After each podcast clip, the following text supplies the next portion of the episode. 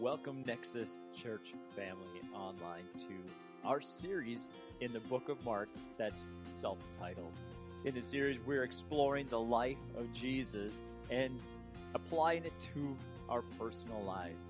If you have more questions or if you would like to get a hold of us, go to nexuschurchmn.com. You can find all the information on there as well as emailing nexuschurchmn at gmail.com. You can check us out on Facebook, but we'd love to connect with you and help you to connect to Jesus. Enjoy today's message. Welcome back to our series in the book of Mark, where we're discovering the life of Jesus and applying the truths we read in this book to our life. Over the course of this series, we've had a wonderful display of God's power, miracles, um, healings, powerful teachings, life transformations. And today, we're going to get three very short questions and short answers by Jesus. But it all culminates to the very final question, an open and honest question that a scribe had. This is a wise man. And he asked Jesus a very powerful question. But we'll get to that in a moment. Before then, we have two other questions to get to. And so today, we're going to get right to it and take a look at these three questions in Jesus' very powerful, but yet very short answers. And then we'll apply it to our lives today. So we begin in Mark chapter 12, verse 13. Then they sent some Pharisees and the Herodians to Jesus to trap him in his words. When they came, they said to him, Teacher, we know you are truthful and don't care what anyone thinks, nor do you show partiality, but teach the way of God truthfully. Is it lawful to pay taxes to Caesar or not? Should we pay or shouldn't we? But knowing their hypocrisy, he said to them, Why are you testing me? Bring me a denarius to look at. They brought him a coin. Whose image and inscription is this? He asked them. Caesar's, they replied. Jesus told him, Give to Caesar the things that are Caesar's, and to God the things that are God's. And they were utterly amazed at him. Brief, but yet very powerful, isn't it? Now, you could read that passage many times and probably get a few different thoughts from it today, but I want to just ask this one question Who gets my money? Isn't that really what it was getting down to? When you get to the foundation of this question, who gets my money? Now, ultimately, they were trying to trap Jesus, right? Like, they were trying to pit him either against the Roman authorities or against God himself, against the teachings of Moses that came directly from the mouth of God. So, no matter what Jesus would say, they felt they could get him trapped. Ultimately, of course he knew exactly what they were saying, right? He knew exactly what they were trying to do. And so he asks the question Whose inscription, whose image is on that coin? Right? Who's asking for it? Give to Caesar what he asks. If you are under the authority, under his control, we, we read this, of course, in the book of Romans. If you want to go there and take a read yourself, um, chapter 12, I believe it is, gives a very good explanation to this thought, right? Give to him what he asks. If they are taking care of you as a city, as a, as a country, they're watching over you, protecting you even though they were enslaving you in many cases, still, even if, if that's what they ask of you, honor it. That's what God says. but then he adds the one thought that totally takes it a different direction, right? Like Jesus wasn't going to lose this battle. He took care of that. Like, there was no Roman authority who was going to get mad at him for that, right? Like, actually, he was supporting them in that comment. Give to them. If they want, want you to, to give them 20% of your income or 50 or 100, you do it. Whether you like it or not. If it doesn't go against God, give it to them. But give to God what is. Give to God what is his. Isn't that good? And so today, just for a moment, we have to ask the follow up question to Jesus' statement. That is, what is His? What do we give Him? Ultimately,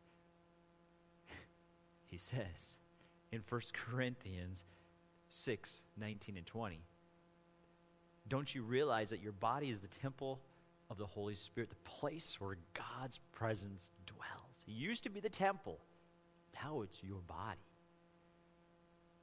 who lives in you and was given to you by God. You do not belong to yourself. Getting right to what Jesus said. For God bought you with a high price, so you must honor God with your body. Our lives are His. That's what we're to give to Him. Give to Him what is His. That's our lives, our whole being. Who we are is to live in obedience to Him. Oh, that's so good. We'll get back to that thought in just a moment.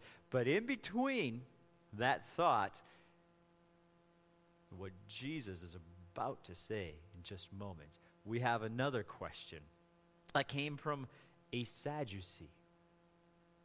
His question is heaven for real?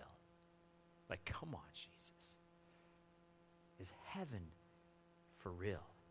I believe this is a very important question for us to ask today as well.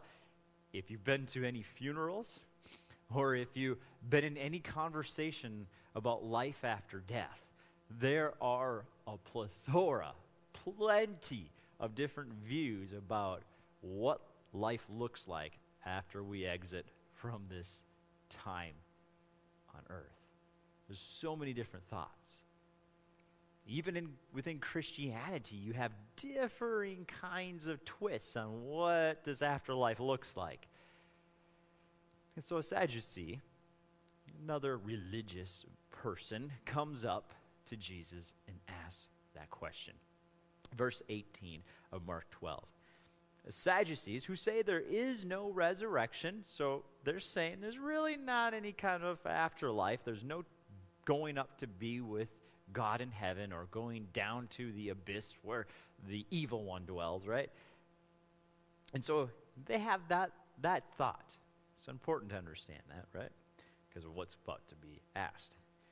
He questioned him Teacher, Moses wrote for us that if a man's brother dies, leaving a wife behind but no child, that man should take the wife and raise up offspring for his brother.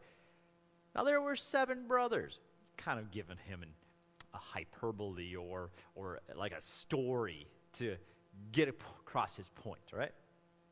Uh, there were seven brothers. The first married a woman, dying, left no offspring. The second also took her and died, leaving no offspring and the third likewise. None of the seven left offspring, right? Seven brothers, not a single offspring. Probably highly unlikely. But they were following, in his story, his example, they were following the teaching of Moses. So now, last of all, the women died too.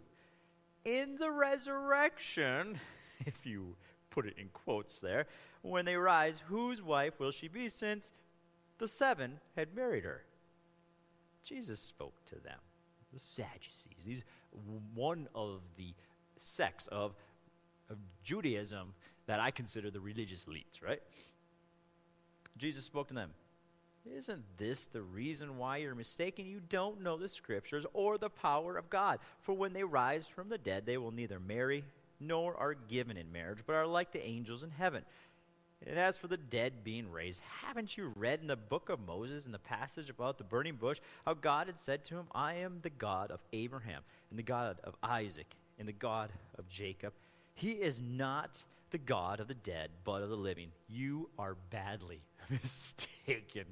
Oh my goodness. Could you just, I would love to be a fly on the wall in that conversation. Like, wow, how just cutting his remarks must have been. I mean, he was extremely kind to so many people, but to these religious elites, he was just done. He had enough of their questioning, enough of their probing. They just kept coming at him, trying to disprove him, like, You're not God. Let me prove it to you. I'm smarter than you. You, you don't have any formal training. Would you just stop preaching Jesus? Goodness, you think you can do it all. You are not from God. There is nobody who can be from God. But the Messiah, they just they made no sense, and they kept coming at Jesus from all these different angles. And then he tells them, "You don't know the scriptures. You think you do." Now it is important to understand. As I was reading uh, the little bit of background on the Sadducees, uh, not only did they not believe in the resurrection, as is the case in this passage, as it stated. But commentators also say that the only piece of scripture, the only part of the Bible that they viewed as holy, as something to be taken directly from God, was in fact the Pentateuch, the, the, the first five books of the Bible that Moses had been so influential writing. Like they only believed in Moses' teaching, that he was the only one sent from God to write for God.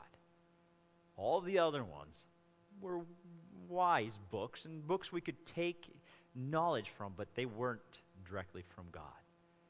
So it's important to understand. Right? And Jesus says here, you have only taken a small piece of scriptures. There is so much more written about me, and you are focused only on these five. What about the prophets? What about the wisdom books? What about the historical books? We find in Chronicles and Kings, Samuel, and the Judges. You only find your truth in five books from Moses. You don't know the power of God, you only know a piece of it. In fact, your own king that you would look up to as one of the greatest men of God of all times King David wrote himself, a man of God, man after God's own heart. Listen to what he says. He says in Psalm 16, 9 and 10 No wonder my heart is glad and I rejoice. My body rests in safety, for you will not leave my soul among the dead or allow your Holy One to rot in the grave. You will show me the way of life, granting me the joy of your presence and the pleasure of living with you forever. They had thrown that out as not scripture, as not God's word for us today. It didn't fit their ideology of truth. And so they just wrote it off. And Jesus says, You've, you've written off my word, God's word. And so, because of that, he actually points back to Moses himself, going back to Exodus 3, where God shows up and he says to him, I am the God of your ancestors. I am the God of Abraham, Isaac, Jacob. Then, I am not the God of the dead, but of the living. You see, if, if these three patriarchs that even the Sadducees would point to as this is Scripture, God says in His Word, I am a God of the living. Even though they are long gone from this earth, they are alive with me. They're alive. They're not dead, they're living. I'm the God of the living. Abraham, Isaac, Jacob, they're still alive, just not here on earth. So Jesus brings that passage out and says, Ah, even your own Bible, your own scriptures, your own view of the totality of God's word for us today, even that points to the fact that there is indeed a resurrection, an afterlife, a place where you can dwell with me. Now, we will come back to this after Easter because I do believe that this, this thought of the end times or our, our time on earth as it passes by, it, it, it's such an important topic because so many people get so, so confused about it, much like the Sadducees. But for now, I just want to leave with that reminder for us to process, to think about where we stand with God because we will spend all of eternity either in the presence of God or far removed from God for all of eternity. And, and what we believe makes all the difference. Who we give our allegiances to matters. Well, the final question came from a scribe. So we had the, the I guess the Herodians, which were kind of a political sect, if you will, within Judaism, along with the Pharisees, the most well known of them all. They came with the question who should we follow? Should we follow God and do what he says, or should we follow these temporary rulers that are on earth? Who should we follow? Who should we give our allegiance to? Who should we pay our money to? And then came along the Sadducees, who were very removed from most of society. They were kind of the eccentric ones, the really lofty, thought they were something special, you know, in their own little weird way. And they come along and they try to question Jesus about the resurrection and say, ah, You don't know what you're talking about. There's no resurrection in the Bible, our version of it anyway. And Jesus disproved their misunderstanding discredited their own belief that only the God spoke in the book of Moses and his writings. And now come the scribe. Now there is just one of him, at least from what we can gather from the passage. But he he had an honest question for Jesus. And I would love to know what happened to this scribe because there are few people in the Bible who we really don't know where they ended with Jesus because they seemed like they got it. It appears as if they were walking towards Jesus and willing to accept the message that he had about the good news of him coming to remove our sins and to bring us into the presence of God. Seem to get it. So let's take a look at our final section verses 28 through 34. One of the scribes approached, and when he heard them debating and saw that Jesus answered them well, he asked him, Which command is the most important of all? Now, if that isn't a loaded question, which command is the most important of all? You know, there's hundreds and hundreds of commands that were followed from the Old Testament and many more that were added that necessarily weren't a part of the original commandments that God gave. Which is the most important? you seem like you're a wise guy. You must know them all. So, what is it? Jesus answered, The most important is listen, O Israel. The Lord our God the Lord is one. Love the Lord your God with all your heart, with all your soul, with all your mind, and with all your strength. The second is love your neighbor as yourself. There's no other command greater than these. Well, that's a great answer. The scribe said to him, You are right, teacher, as if he knows more than God. You have correctly said that he is one, that there is no one else except him, and to love him with all your heart and with all your understanding, with all your strength, and love your neighbor as far as yourself. It's far more important than burnt offerings and sacrifices. Which, if you read all of the prophets, that, that theme continues to come up over and over again Jeremiah says it, Isaiah says it, all the minor prophets kind of point to it in a certain degree, and some outrightly. I don't require offerings and sacrifices and all these things. What I want is you. I want your obedience. So he got it. And so Jesus saw that he answered wisely. He said to him, You are not far from the kingdom of God. And no one dared ask him a question any longer. Whew. That's a great question. What is the greatest command? Oh, now, I have to admit that when I read the Bible, sometimes I get that same question What really matters? There's so much in the Bible. Do this, do that, don't do this, don't do that. And it all comes down to our heart, right? Where are we at with Jesus? And that's what Jesus gives us a response love. Love God love others.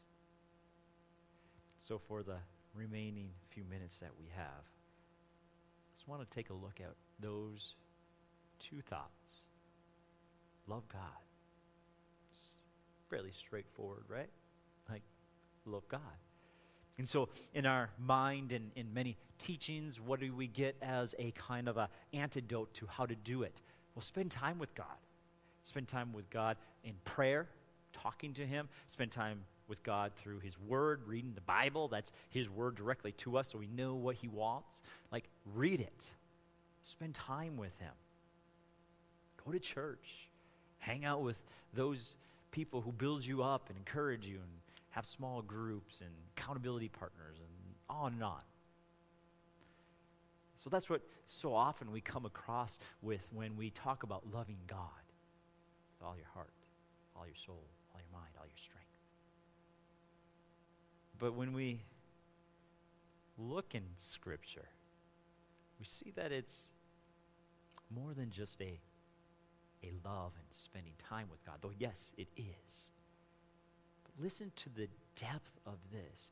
Friends, loving God isn't just some flippant thing that we do when we feel like it, when we have spare time, or when we remember. Listen to where this text comes from. In the book of Deuteronomy, we read in chapter 10, verses 12 and 13. And now, Israel, what does the Lord God require of you? Right? This is, this is it. What does his chosen people supposed to do? Which now, that includes us. He requires only that you fear the Lord your God not a scared kind of fear, but like an awe and like, whoa. I am in the presence of the Almighty God who created all things and has the ability to do anything at any time. The loving God who graciously welcomed us as his own. That's the kind of fear. Fear God with awe.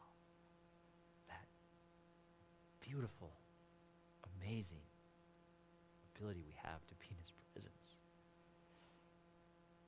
and live in a way that pleases Him. And love Him and serve Him with all your heart and soul. And you must always obey the Lord's commands and decrees that I am giving you today for your own good. Jesus exemplifies this in the book of John.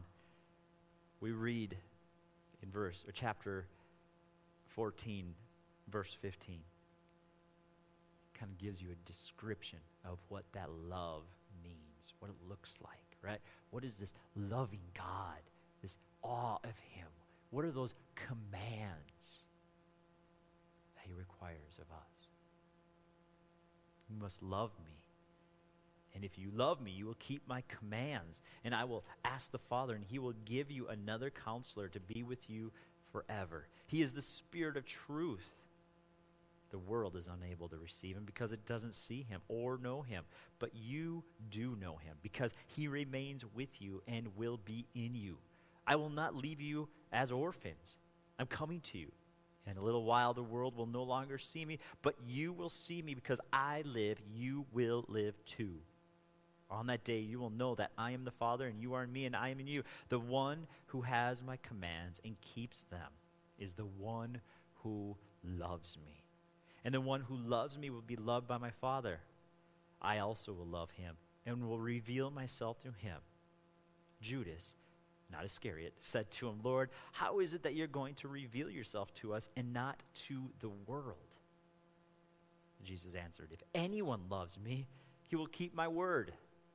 He'll keep my word, keep my commands. It just happens over and over and over in this passage.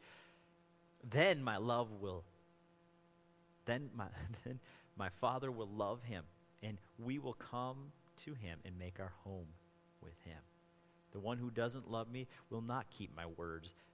The word that you hear is not mine, but it is from the Father who sent me. I have spoken these things to you while I remain with you, but the counsel of the Holy Spirit, whom the Father will send in my name, will teach you all things and remind you of everything I have told you.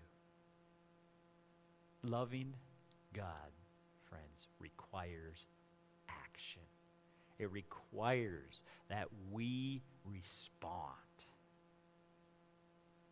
So, yes, spend time with God, read His Word, pray, be in the presence of others that build you up and encourage you. That is very, very important. Because when that happens, when you do that, here's what happens He fills you with His presence. But His presence will not remain if you don't follow through. Part part of what it means to be a follower is his presence fills you. And when that presence fills you, it immediately gives you love. It fills you with love. And so out of that is a response of love for others. This isn't something that, that is forced upon you or something that you have no desire to do, but you have to.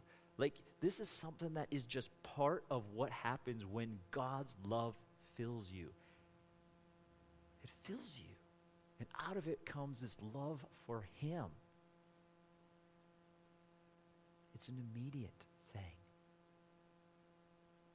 you receive the gift of salvation, you are given the presence of the Father. He dwells in you. He fills you.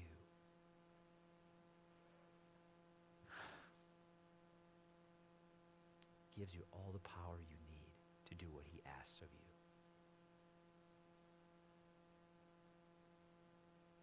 That's a question you have to ask yourself. Have I allowed God to dwell in me? Or am I putting him at arm's length? Because if I have been receiving, if I've received the gift of salvation, I have received the presence of the Father through the Holy Spirit in my life. And out of it flows love. Love for God and ultimately love for others. Continuing in this progress of thought with loving God and loving others, loving his commands, Jesus continues this teaching in John chapter 15, verse 9. And he says, As the Father has loved me, I have also loved you. Remain in my love, right? Don't run after other things. Don't forget this great salvation you received when you asked Jesus to, when you asked me, that's Jesus, to forgive you of your sins and to come and make his presence dwelling in you through the Spirit of, of God, the Holy Spirit. When you've done that, please remain in that. The Father has loved me, and now that love is going into you. Remain in that. And if you keep my commands, so there's that automatic love of God requires action. If you keep my commands, if you continue in this love,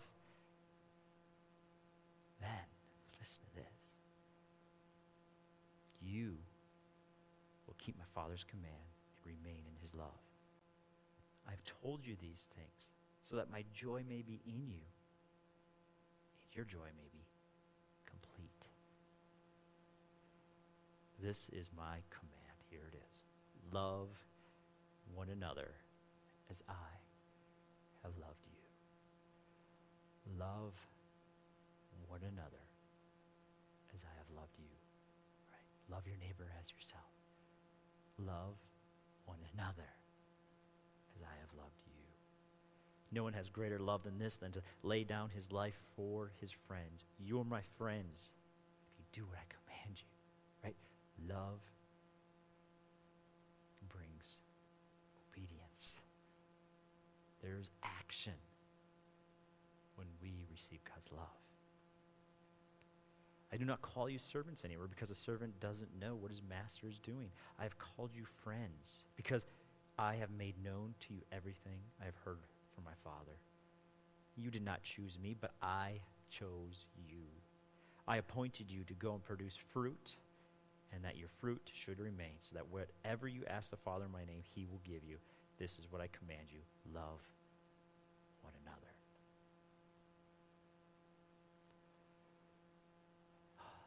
love one another.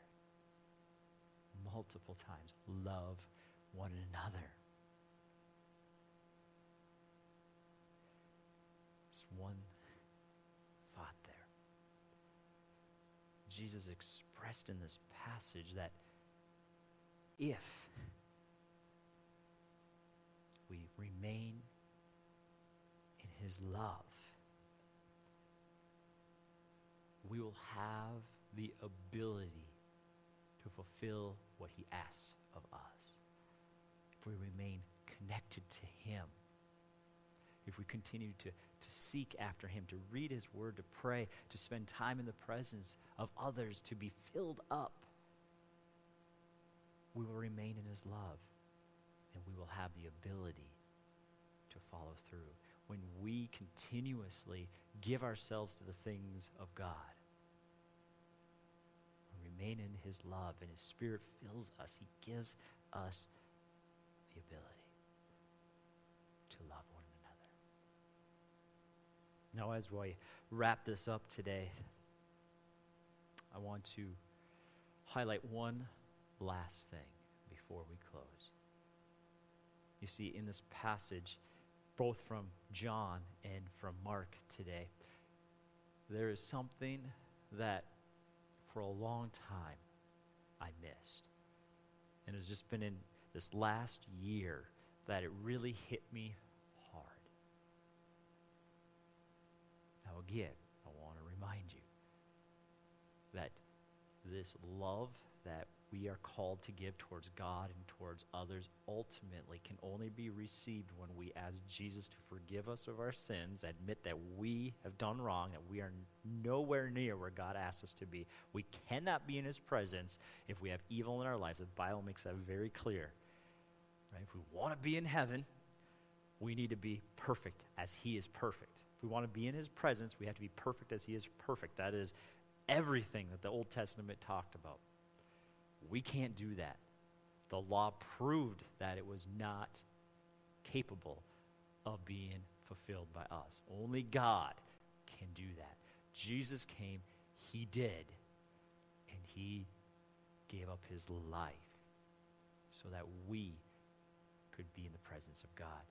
When He died on the cross, He gave up everything. That perfect life He lived, He died so that we could have perfect life. The Bible says that his blood was shed, his body was broken, so that we wouldn't have to receive the penalty of the sin. We wouldn't have to be punished. His body was broken. His blood was poured out so that when God sees us, all he sees is the blood of his perfect Son over us.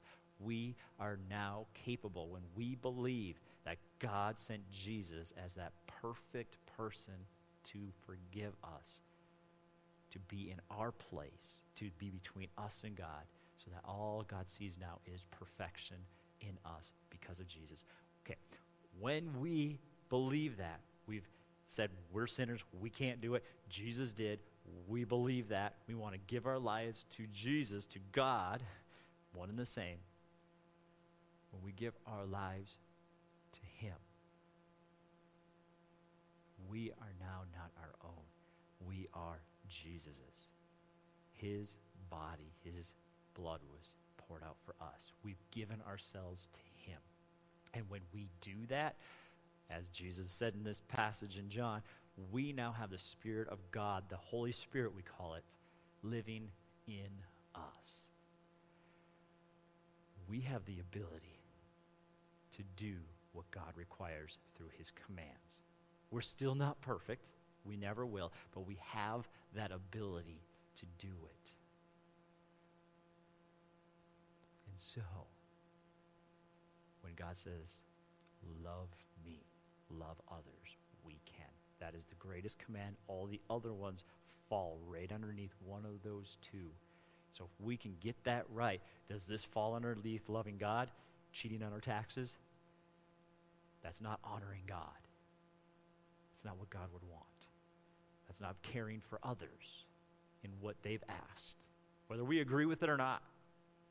God's placed that as an authority over us. We do it. Right? God gives us the ability to follow through on what He would ask, whether it's loving Him or loving others. But this passage says something else that I think we so often forget. Want to highlight it for you right now.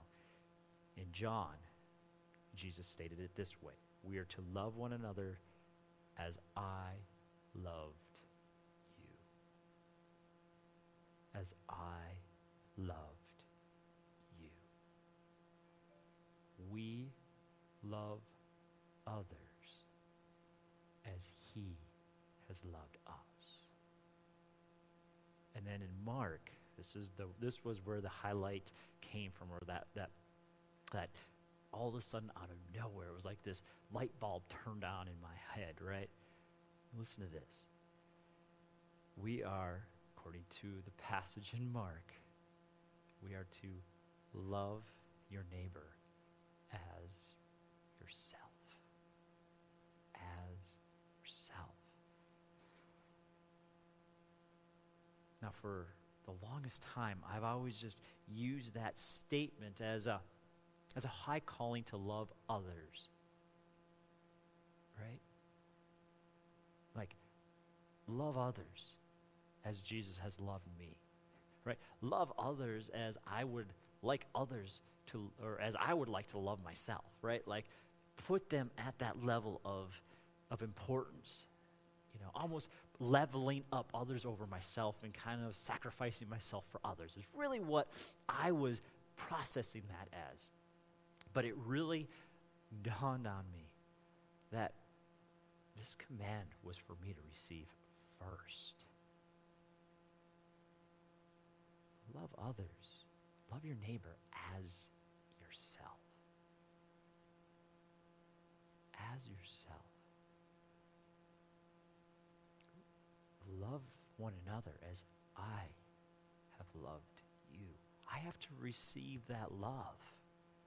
I have to receive it before I can give it to others. Let that sink in for a moment. What does that mean? Before I can love another person, before I can even love God, I have to receive that love for myself. We're broken people. We may be capable of loving an, an, a, a friend, a really close relative, or somebody who loves us anyhow, and it's kind of that I'm returning what you have given me. Anybody can do that. But without the love of God, to love your enemy that goes against everything inside of us, how we are wired in, in our makeup. It, it's a self preservation. We don't give up ourselves for our enemies because that is how we die. And so, for us to love one another, regardless of what we are given, it's what Jesus did, right? Like, he never received anything, right? When he says, Love one another as I have loved you, he did not receive any love in return. His closest friends absolutely abandoned him. Those who spent years with him, knew his great power, knew his great love, understood everything as fully as anyone could ever understand it, rejected him, ran from him, denied him.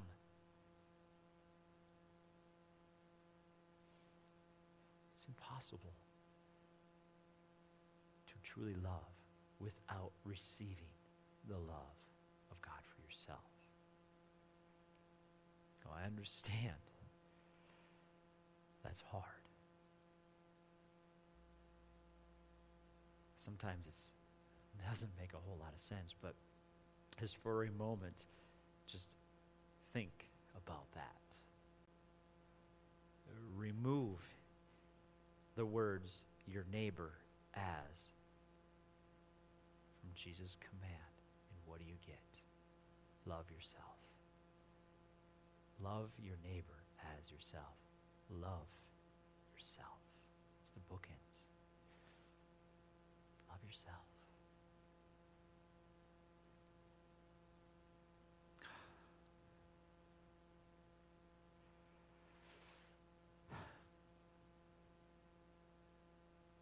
When you give your life to Jesus, his presence, God the Father's presence, through the Holy Spirit fills you, and He absolutely loves you.